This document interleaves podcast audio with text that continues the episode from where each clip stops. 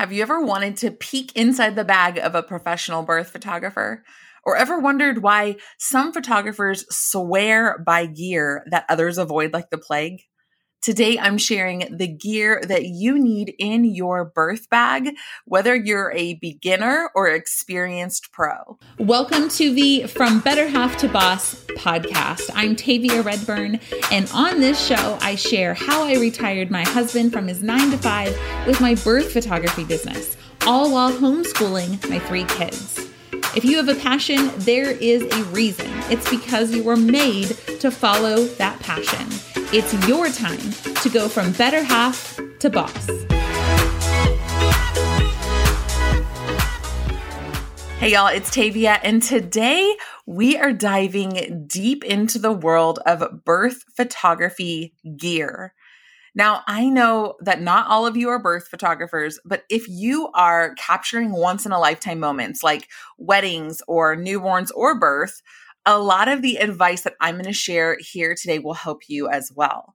Now, obviously, though, birth photography is unique. The date and time of the birth is unpredictable. It's all very emotional, and there are a lot of unknowns.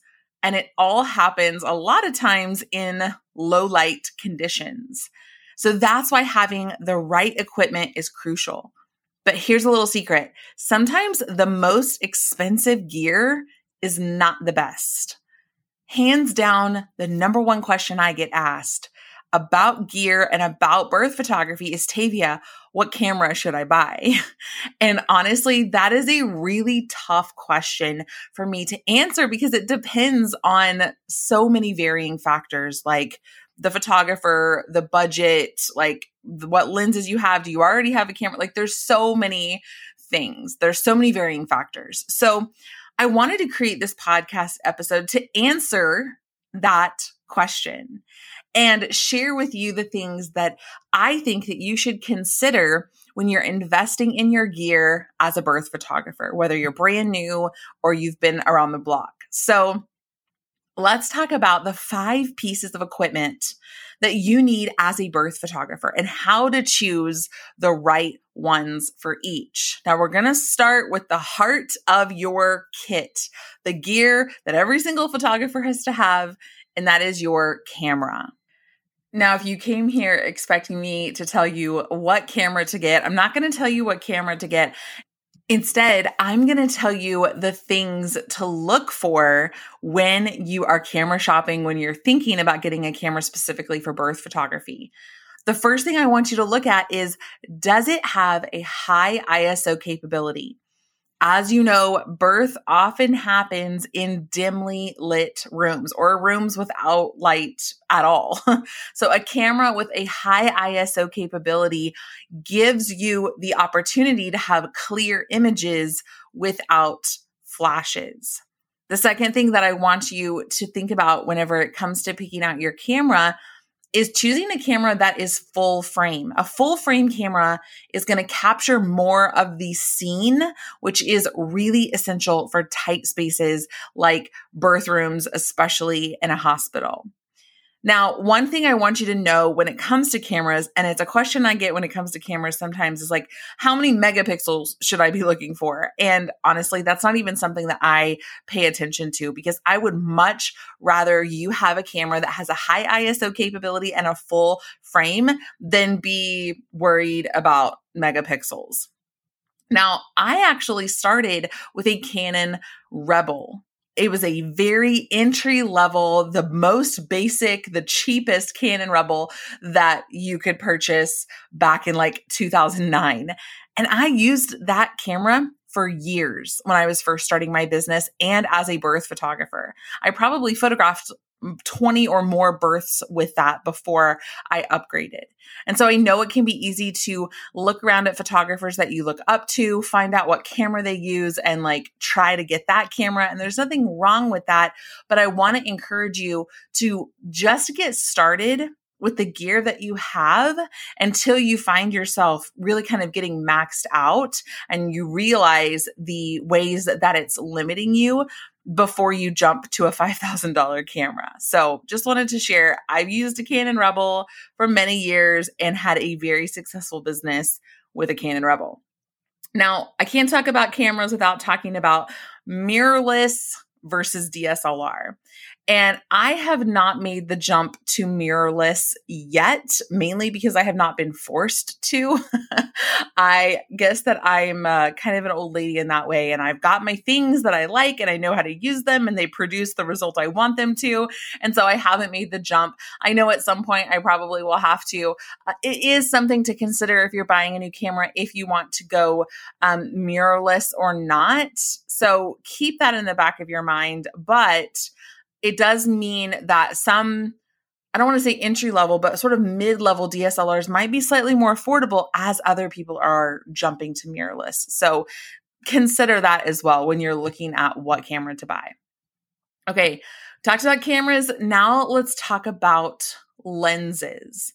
Now, if I could only recommend one focal length, which is the zoom of the lens, like how zoomed in it would be a 35 millimeter.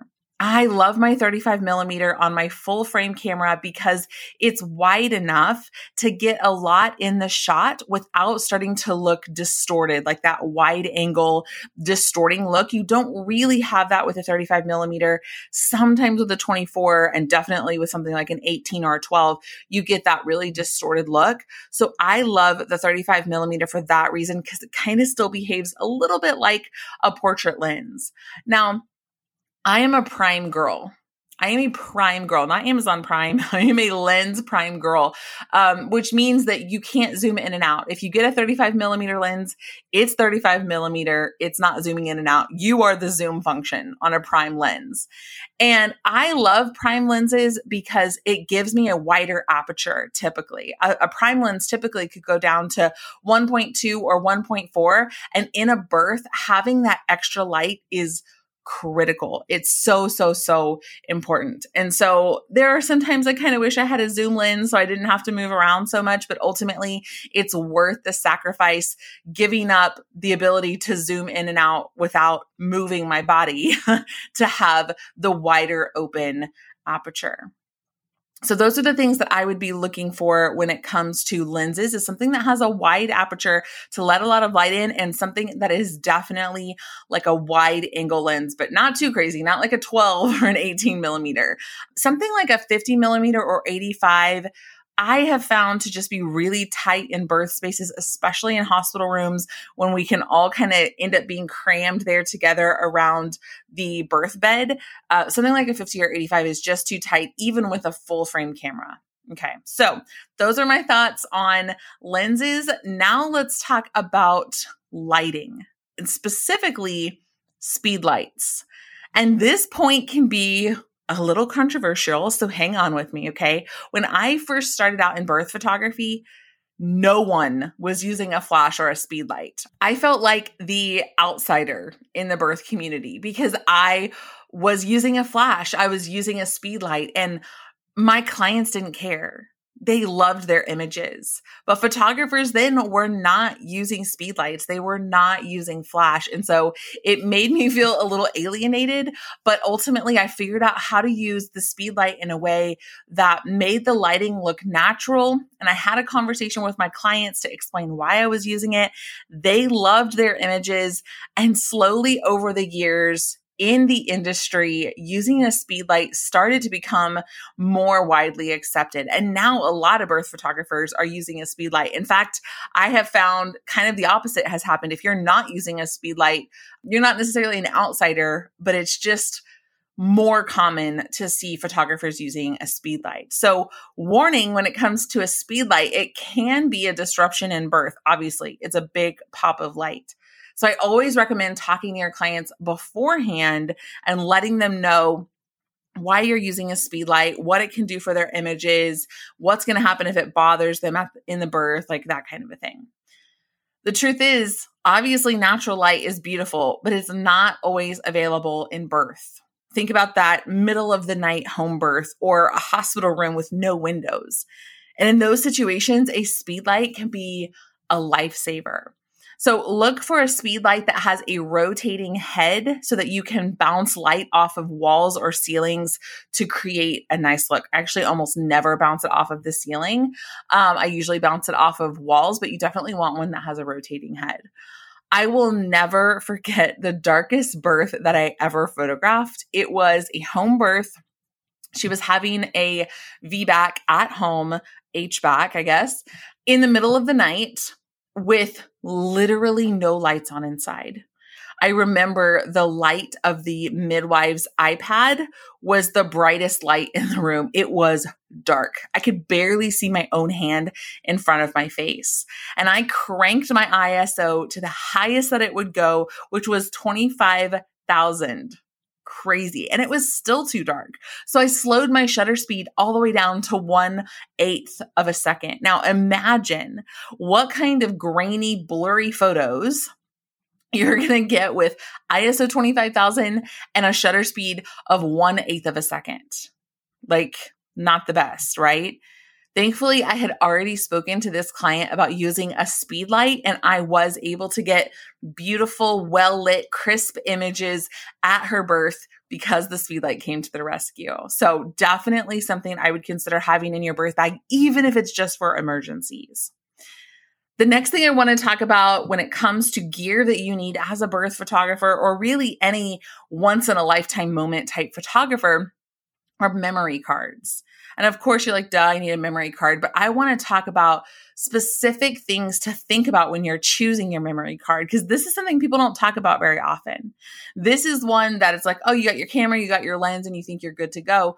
But talking about memory cards is actually really important because there are a lot of differences. I'm sure you've noticed that some memory cards are a lot more expensive than others. And obviously the storage capacity plays a role. Like a 128 gigabyte card is going to be more expensive than a 32 gigabyte card. But even when you compare sometimes 32 gigabyte cards to 32 gigabyte cards, there can be big price differences. And it's like, okay, why?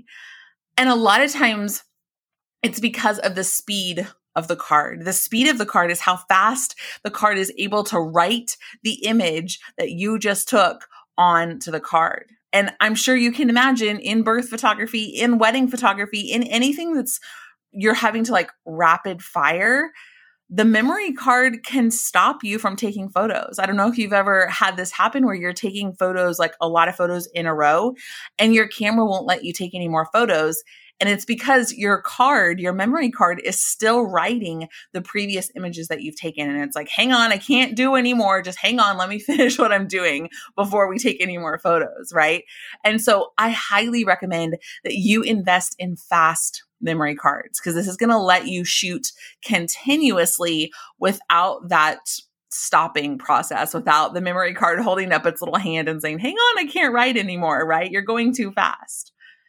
Another thing to consider, and this is like a memory card and camera combo, is dual card slots. A camera with dual card slots so that you can put more than one memory card in your camera at a time. And this is actually writing on both cards at the same time. So if one of your memory cards was to fail, you have a backup already baked in, which is incredibly valuable for these moments like birth photography and wedding photography, and even newborn sessions, where it's such a short window of time that you have to capture these moments, and having that backup is just extra reassurance. This is kind of turning into an episode you need to be taking notes. If you're not taking notes, start back over, listen to the episode from the beginning, and write some of this stuff down so that you have a list of things ready to go whenever you're buying your gear. The last thing I want to talk about when it comes to the gear that you need as a birth photographer, or this like once in a lifetime moment type photographer, are backups for everything that you have. Every piece of gear that you have needs a backup, because as you know, as a birth photographer, things are unpredictable. Gear can malfunction. Batteries can stop working. Memory cards can fail. Backup cameras, backup lenses, just so that you're over-prepared more than under-prepared. I would much rather you have extras that you don't use than be photographing a birth. And this has literally happened to me, you guys. I was photographing a really good friend of mine. She had had a couple of hospital births that she wanted to be home births and she had to be transferred. She was having her like dream home birth. She started pushing and my lens out of nowhere that I had been using the entire time would not focus. Like it would not focus. Even manual focus wouldn't work. And I wouldn't have relied on that anyway, but it was just failing. And thankfully, I not only had another lens there, I had it on my body, like on my person, because she was pushing. And so I just quickly swapped them out and had an extra lens ready to go. And it was such a non-issue in the moment. Thinking back, I thought, man, what if I didn't have that in that moment? It would have been like a major panic moment. And so sometimes unexplained things just happen. So always come prepared with backups. Being a great birth photographer who is reliable and sought after is all about capturing raw and real moments with the right gear. So I hope that this episode answered some of your questions about what gear you need as a birth photographer. And remember, my friend, if you have a passion for birth photography, it is not an accident. Not every photographer loves birth, even though it might feel that way sometimes. So if you have that passion inside of you, it is there for a reason. And I hope that you'll pursue that passion and make it happen. Have a great week.